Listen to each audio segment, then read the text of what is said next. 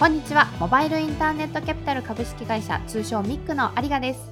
この番組ではミックがサポートする企業の方々をゲストにお迎えし Can we make a better future together と問いかけ仕事への思い今後の展望などを聞いていきます。ガイド役は私ミックの有賀です。それでは始めていきましょう。ミックフューチャーアイズ。今週も引き続きゲストは株式会社 b ファブリックの代表取締役福谷剛さんそしてマーケティング広報藤本恵子さんをお迎えしております。後半もぜひお楽しみください。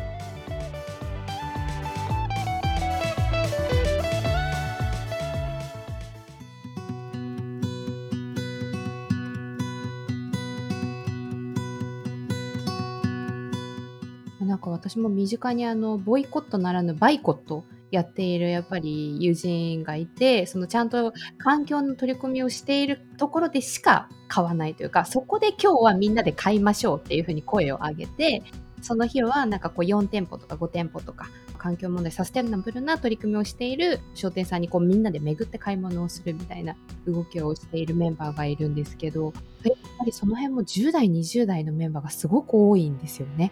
若年層の方がやっぱりそういった取り組みに対しても行動力がすごいし敏感だなっていうのはすごく日々肌で感じているところではあるんですがアパレルの業界が積極的にこう取り組み始めてメディアでの反応とかっていうのもかなり出やすくはなってるのかななんて思うんですけれどもそのあたり藤本さんこうマーケティング広報としてはメディアの反応からこう感じる最近の傾向などもしあれば教えていただきたいなと思うんですけどいかがですか？そうですね。メディアの反応で言うとやっぱり2年前に比べて当初よりも全然そういう SDGs とかサスティナブルとかアパレル業界に対してっていったところはすごくお声がけくださるところも多くなってますし反応としてもすごく強くなってきているかなと思いますね。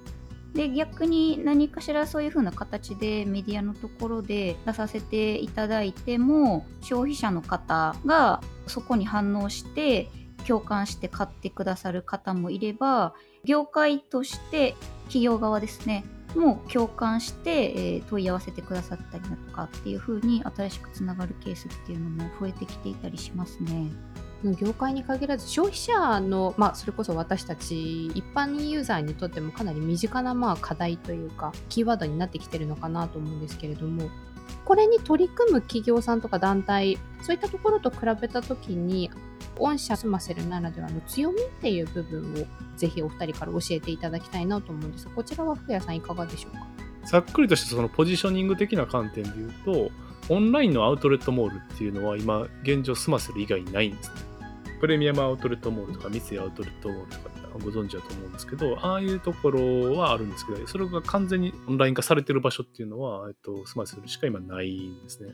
常時アパレルさんも出店できて、それがお得な値段で買えるサイトっていうのは、まあ、うちだけなのかなっていうところがあって、中の部分でのその独自の強みっていう意味で言うと、アパレルさん側にとってのメリットのところで言うと、やっぱりそのアウトレットモール以降、最終の買い取りまでっていうところを一気通貫でやってて、しかもすごいショートスパンでやるっていうのが僕らの結構強みになってまして、通常アパレルさんのその在庫の証拠って大体3年から5年ぐらいかけて、膨大なるそこに物流費とか人件費っていうのをかけて在庫紹介していくんですけど、長いですね。僕ら最短3ヶ月でそれを販売開始して最終の買い取りまでやるので、むちゃくちゃキャッシュフローが良くなるっていうのがメリットとしてあります。えそれその3年から5年かかってたのが3ヶ月でできるっていうのは何が一番大きい要因になるんですか？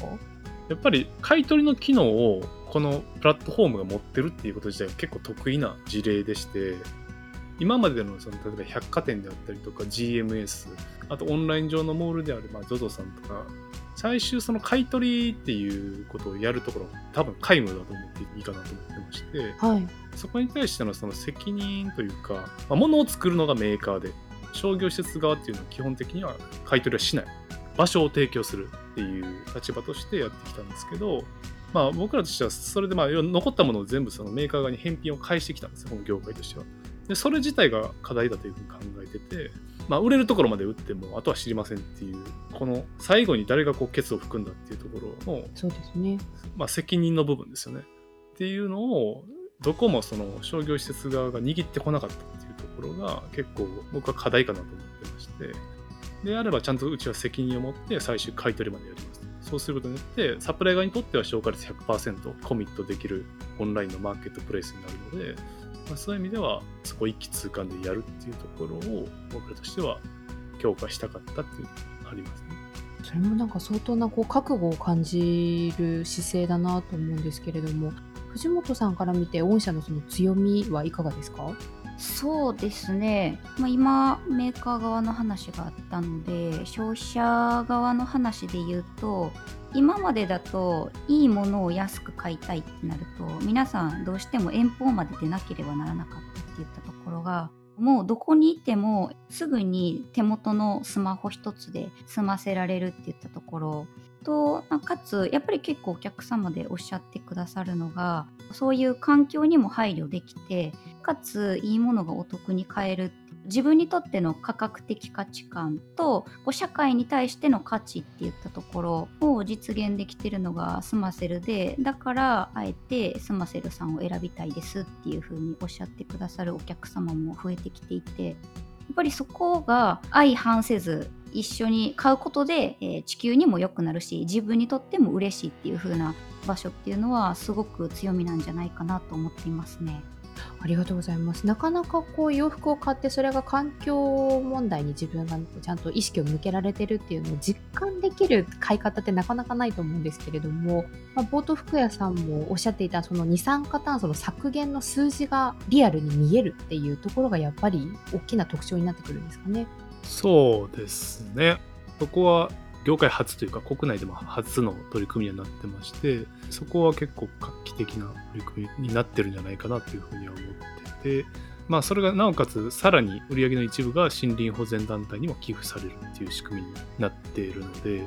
ダブルで地球温暖化抑制につながるような仕組みっていうのがサイトの中で作り上げられててなんでまあ事業がこう成長すればするほど環境が良くなっていくっていうようなビジネスモデルになってるのでそれがまあ結構最大の特徴になってるかなと思いますね。そこの巻き込み方とい。うかこう企画もすごく面白い。なと思ったのがその直近のリリースで出てい。たもので売上の一部をその森林保全団体に寄付するとい。うこのクールジアースプロジェクトこちら割と10代の後半から20代がターゲットなのかなってい。うふうに感じるタレントさんの起用がされてたかなと思うんですけれども、はい。はい。はい、この医療廃棄ロスに対してやっぱ敏感な層っていうのはこの辺りっていうふうにこうなんとなくイメージされていらっしゃるんですかね？そうですね。10代がやっぱり敏感なのは本当にそうだと思いますね。グレタちゃんとかいるじゃないですか。あの結構国連で発表された。あの辺の世代の子らがやっぱり一番最も敏感にそこに対して、まあ、SDGs だったりとかそういうフードロスの問題で、まあ、ファッションロスの問題に非常に敏感な世代だなと思ってまして、まあ、僕らのところにたまに入ってくるインターンの子とかでも10代の子とかいるんですけどやっぱりそういう子らもむちゃくちゃセンシティブでそういう課題に対して。ですごく優秀な子が多い傾向にあるんですね。物事をちゃんと深く考えられるタイプの人が多くて。でそういう人がまあ10代に結構偏ってるかなっていう感じはあって。ただ僕らのサービス使ってるユーザーさんって大体30代とか40代の女性の方が結構多くて、まあ、それで言うとその人たちもそういう意識がないかというと結構あったりとかしててきっかけになってる部分が違うかなと思ってて。そうですね。お子さんをお持ちの方結構多いんですよユーザーさんって。でその子供を持つことによって自分のその子供に後世こういう社会を残したいみたいなマインドに変わっていくお母さんっていうのは結構いるらしいんですね。はいはいなんでそういう観点で自分自身の消費とか食べるものとか着るものっていうのもそういう観点で環境に優しいものを選んだりとかっていうお母さんっていうのは結構増えてきてるのかなというふうにも感じてまして10代の方っていうのは本当にそういうグレタちゃんであったりとか教育の中に入ってたりするんで、まあ、そういうところから多分入ってくると思うんですけど多分導入のプロセスがちょっと違うイメージはありますよね。それこそなんかそのうちこう子供たちに聞かれても大人の方が SDGs ちゃんと話せないような時代が来るんじゃないかってこの間教師の方がすごく危惧されてらっしゃったんですけれどもそうですね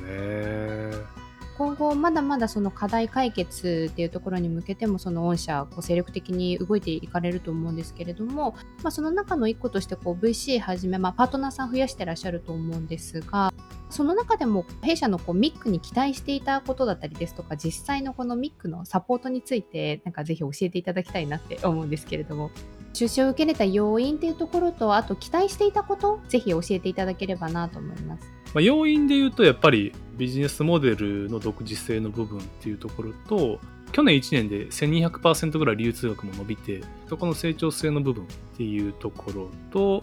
あとはまあ僕自身のまあ情熱みたいなものも多少は買ってもらえたのかなっていうところはあります。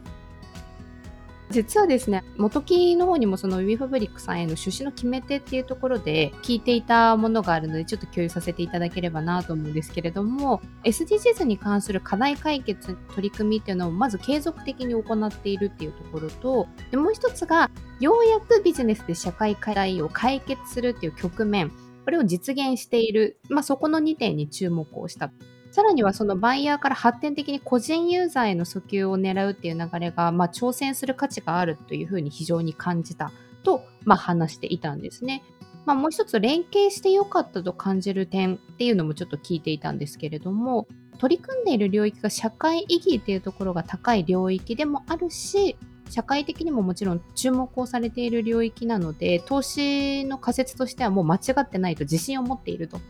で、その試行錯誤しながらも KPI を常に検証して着実に良くなっているので、事業拡大が加速することを期待していますということでございました。めちゃくちゃ嬉しいこと言ってくれますよ、木さん。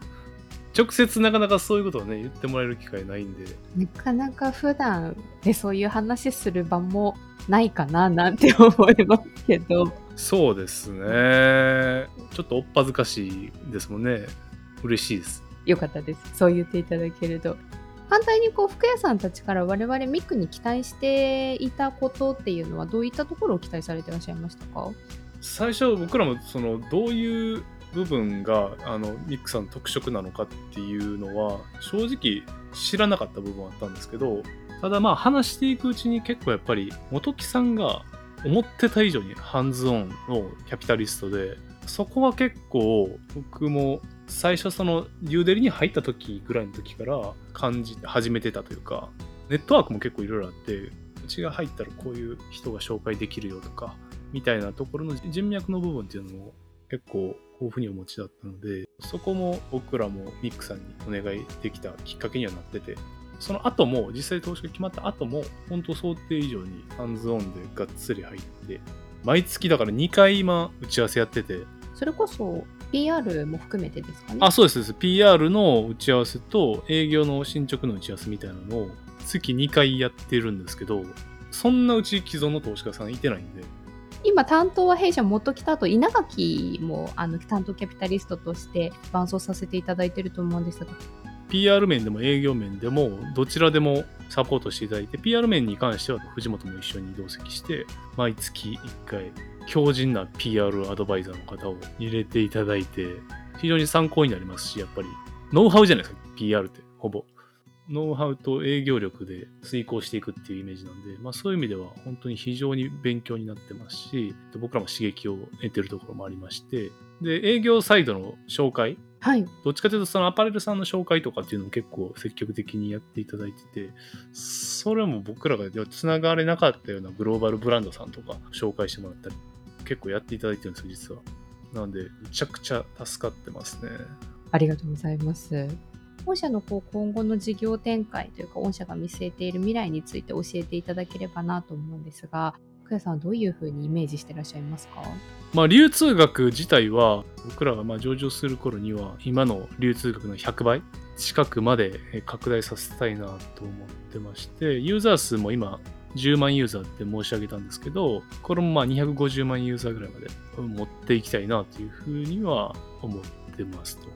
それがまあ上場する時点でのまあ目標値というところなんですけど、その後にはグローバル展開っていうのを考えていきたいなと思ってまして、僕らがやってるのはファッションビジネスでもあるんですけど、環境ビジネスを実はやってて、地球温暖化の問題を解決するっていうところが裏のミッションとしてあるんですね。なんで、KPI の中にも CO2 の削減量っていうのが実は入ってて、多分そんなスタートアップってあんまないと思うんですけど。ええええ聞かないですね。事業の拡大とともにその CO2 を削減して地球温暖化を抑制していくっていうところが僕らの目標としてあって地球温暖化の問題っていうのはグローバルな問題じゃないですか日本だけの排気ロスをなくしても解決できる問題ではないのではい。なんで、えっと、グローバル展開っていうのはマストかなと思っててそうですよね。需要はたくさんありますよね。なんでアメリカであったりとか中国っていうのが日本よりもさらに流通量も廃棄量も圧倒的に多いんでそういった国に対してもインパクトを与えていかないとこの温暖化の問題っていうのは解決しないのかなというふうには考えてますね。最後にちょっとお二人にですね共通質問としてお聞かせいただきたいのがミクでその Can we make a better future together というふうに投げかけておりまして福谷さん藤本さん個人が思い描いているそのより良い未来っていうのを最後にお聞きしたいなと思うんですけれどもまずはでは藤本さんのベターフューチャー教えていただいてよろしいでしょうか？結構会社の理念のファッションをもっと楽しく持続可能なものにっていう言葉自体がなんかそのもののベターフューチャーだなと思っていて。でこの楽しくっていうのって単純に着る人たちだけ消費者だけじゃなくてやっぱり作り手たちも楽しく新しいものを生み出してほしいし売り手の人たちもそういうものを楽しく届けてほしくてでそれが手に届いた消費者たちもファッションを楽しんでほしいっていう全ての服に携わってる人たちが楽しくっていう思いが込められていてやっぱり残ってしまわないように作り方を考えなきゃとかではなくはい。チャレンジしても w e ファブリックがいるから安心してチャレンジできるって言ったところの楽しさであったりだとかでそういうチャレンジしてもらったものを消費者さんにまた新しい価値として届けられるっていう楽しさだったりだとかそういったところの全部の意味が込められていてまあそういった意味でまさにこのベターフューチャーとして我々のファッションをもっと楽しく持続可能なものにっていう理念がそのものかなっていうふうに思っていますしそうしていきたいなって思ってますね。ありがとうございますでは最後に福谷さんのベターフューチャーを教えていただけますでしょうか僕もでも同じでファッションをもっと楽しく持続可能なものにっていうビジョンが、まあ、まさに本当にベターフューチャーだと思っててこの意味っていうのは、まあ、実際そのファッションってすごい力だと思っててめちゃくちゃ楽しいしすぐにまあ自己表現できるツールですしやっぱ気分変わりますよね。そうなんですよそうなんですよ。自信を持たせてくれるものでもあるし自分の内面を外部に打ち出す表現の一つでもあるしエンターテインメントの一つとしても非常に面白いものだと思っててはい。でそこの面白さ楽しさっていうものをもう一回引き出したいっていうところとあとその持続可能なものにっていうのが産業としても環境的にも持続可能でありたいっていうのがあっていわゆるまあちょっと社用産業みたいな感じで見られてるんですね。そのファッション産業とか繊維産業って。でそれを持続可能なものにしていくためには環境に対しても持続可能なものでなければいけない同時に環境に対して持続可能なものにするためには経済的にも産業としても持続可能でないといけないっていう。これが本当両輪で回ってる状態じゃないといけないっていうのがなんで、えっと、NPO じゃなくその事業としてしっかりと回していってその収益が生まれれば生まれるほど環境が良くなっていく仕組みっていうのが非常に重要だというふうに考えてまして、まあ、それが僕らのビジョンにもつながってるところになってますので、まあ、これこそがベターフューチャーなのかなというふうには思ってますね。なんかその新しいあり方ですよね。なんかこうともすると持続可能とか環境問題にやっぱり特化してしまってだんだんこうそぎ落としてそぎ落としてみたいな感じの動きもありますけどもファッションっていう楽しみを失わずに環境的にも産業的にも持続可能なっていうのがきちっとその文化として提供できればプラットフォームがあればそれこそ御社がいることで成り立つっていうのがなんか今後世界のスタンダードになってくると全然ファッションに対する見方も変わってくるのかなというふうに今話を聞いていて思いました。ありがとうございます。本日は株式会社 WeFabric より代表取締役の福谷剛さん、そしてマーケティング広報の藤本恵子さんをお迎えしました。お二人ともお時間いただきましてありがとうございました。ありがとうございありがとうます。ございました。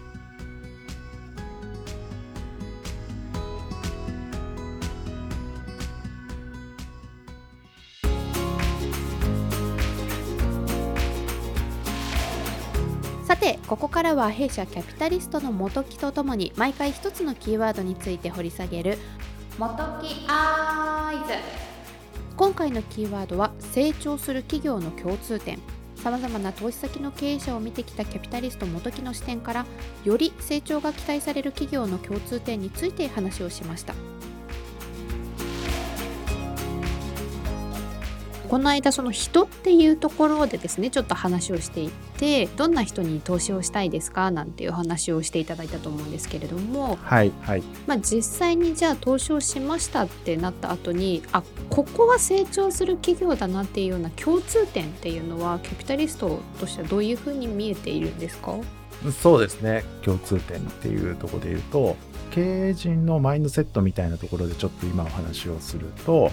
やっぱりねオープンマインドにいろいろあるんだけど一回ちょっと受け入れてみようかみたいなね。何かっていうと外から言われたことに対してまあ、例えば僕らみたいなねベンチャーキャピタル株主から、えー、言われたことに対してとりあえず一回話聞いて受け入れてみてでそれでちょっとやってみてそれで判断しようみたいなそういうマインドセットのある会社っていうのは伸びますね。それは何かというとベンチャーキャピタルっていろんな会社の事例持っているのでいい悪いって客観的によくわかるんですよねで今はこういうふうにやった方がいいっていうのは実はそのやれるやれない別として傾向があると。はい良くなっていくためにはね。で、その時に、まあなんかアドバイスとか、こういうふうに思ってるんだけどっていうのを言った時に、それをちょっと自分たちなりにどう消化していくかみたいな機能があるような会社さんはやっぱ伸びますね。バージョンアップしていきますから、常に。その周りの意見を一旦素直に受け入れられるタイプってことですね。そうです、そうです。オープンにいろんな話を聞いてみるっていう姿勢がないと達成できないことなのでそうですね今集中したいからこれでいくんだみたいな話だとどっかで鈍化するんですよ事業がねでこれをやっぱり変えていくには常にこう聞く耳持つみたいなところを機能として持ってるかっていうのはすごく重要ですでそれはカルチャーレベルまで浸透してるとめちゃめちゃ強いですね。カルチャーレベルでも会社全体でっていうことですか？そうですそうですそうです。どんどんいろんな新しい話が入ってきますからそういう会社には。あなんかもうむしろスタートアップの人たちってそういう人ばっかりなのかなって思ったんですけどそうじゃないんですね。いやないですよそれは。いろんな会社ありますから。もう新しいものが好きでとにかく新しいことにいろいろチャレンジしていきたいからいろんな方のアドバイスむしろ聞きたいいろいろ教えてくださいっていうタイプの方ばっかりなのかなって思ってました。あそれは違いますね。世の中一般の人よりは話聞くと思いますっていう有賀さんの言ってるレベルだとそうだと思いますで僕らは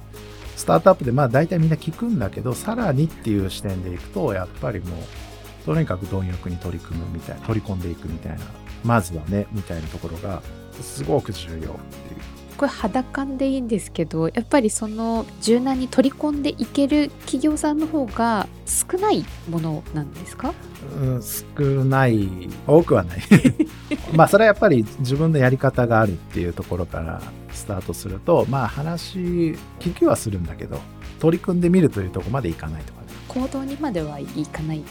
ね。そうですそうです。で毎回同じこと聞いてまた考えますっつって全然考えてないっていうそれを毎回繰り返してる会社は全然伸びないですよ。もったいないですけどね。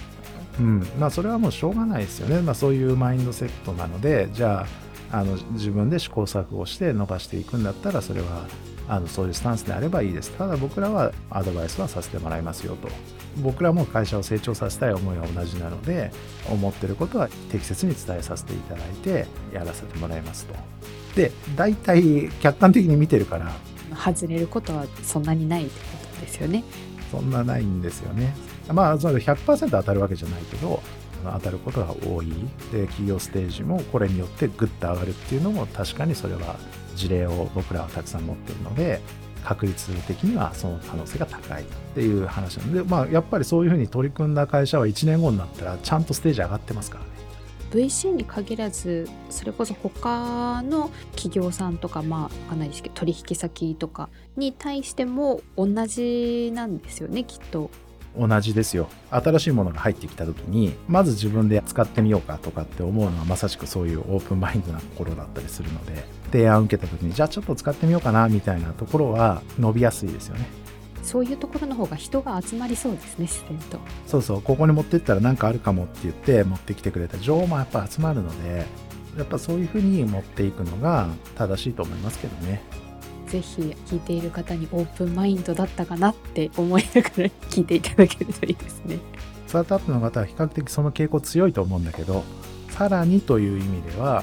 取り組んでみる価値ありだっていうふうにね思ってもらえると共通点っていうところにこう合致してくるような取り組みになるんじゃないかなと思いますね。オープンマインドでかつこう謙虚さっていうことなんですかね。自分たちのやり方を絶対だと思ってないっていうところもやっぱ重要だよね。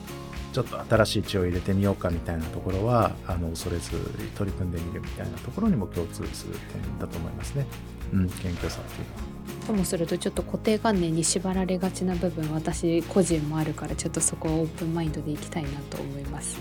そこは絶対守らなきゃいけないねところはあるからバッファーを持っとくっていうことなんだと思うんだよねいろんなものを取り込めるようにしておくっていいじゃんいいじゃんと言えるような自分作っておくっていうのは人付き合いにおいてもすごく重要な要素になるんだろうななんて思ってますね。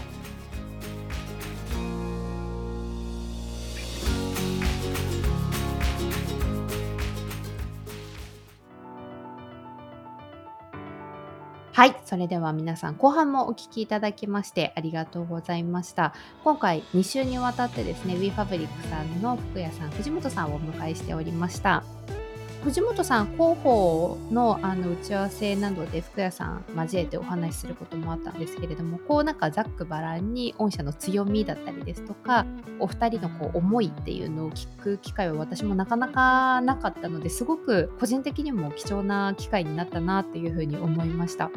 分かりやすく情熱を感じるっていう話し方のお二人ではなかったと思うんですけれども 思いが溢れてるなっていうのはすごく感じたんですよね。本当に今回時間が足りなくてもっともっと用意してた質問あったのにカットしてしまったぐらいお話ししていただいたんですけれども福屋さんの中にあるそのファッションへの思いあの最後の方にお話しいただいたかと思うんですがそのやっぱりファッションが好きっていうところでそのファッションを楽しむためにもう産業的にも環境的にもその両方の面から実現していきたいっていうあそこの思いがこのサービスに直結してるんだなっていうのを改めてやっぱ熱い方なんだなっていうふうに感じました。後半では弊社ミックとのですね連携についてもお話しいただいて今あの弊社のキャピタリスト元木と稲垣がですねあの担当をしているんですけれども普段はなかなか、まあ、KPI の話だったりとか営業的な数字の話だったりとか現実的な話が多い中でですね改めてこう担当キャピタリストである元木からそういうふうに言葉がもらえるのは嬉しいなってあの福谷さんがおっしゃっていただいていたのはすごく印象的であ事前に聞いておいてよかったななんて思ったんですけれども。本当これからがすごく楽しみな会社さんだなというふうに思っていて環境保全をしつつどう自分らしく生きていくかみたいなところを模索している個人して企業さんがすごく多いなと思っている中で SDGs がお飾りではなくてきちんとそこに真っ向から勝負をしてなおかつその人としての楽しみも奪わないみたいなところってものすごく難しいと思うんですけれどもなんか難しいからこそやりがいがあるっていう風に真っ向勝負されているのがこうベンチャー企業の皆さんだと思いますのでそれが半年1年後どういう風にベターフューチャーに近づいていったのかっていうのをまた続報をお伝えできればなという風に思いますのでそちらも楽しみにしていただければなという風に思います。それでは番組のハッシュタグはですね、引き続き小文字の MIC フューチャー、ミックフューチャー、Twitter ですとか Facebook からコメントいただければ嬉しいなと思いますので、ぜひよろしくお願いいたします。次回のゲストはソニーネットワークコミュニケーションズスマートプラットフォーム株式会社さんをお迎えする予定でございます。こちらもお楽しみにしていてください。それではお相手はミックのありがでした。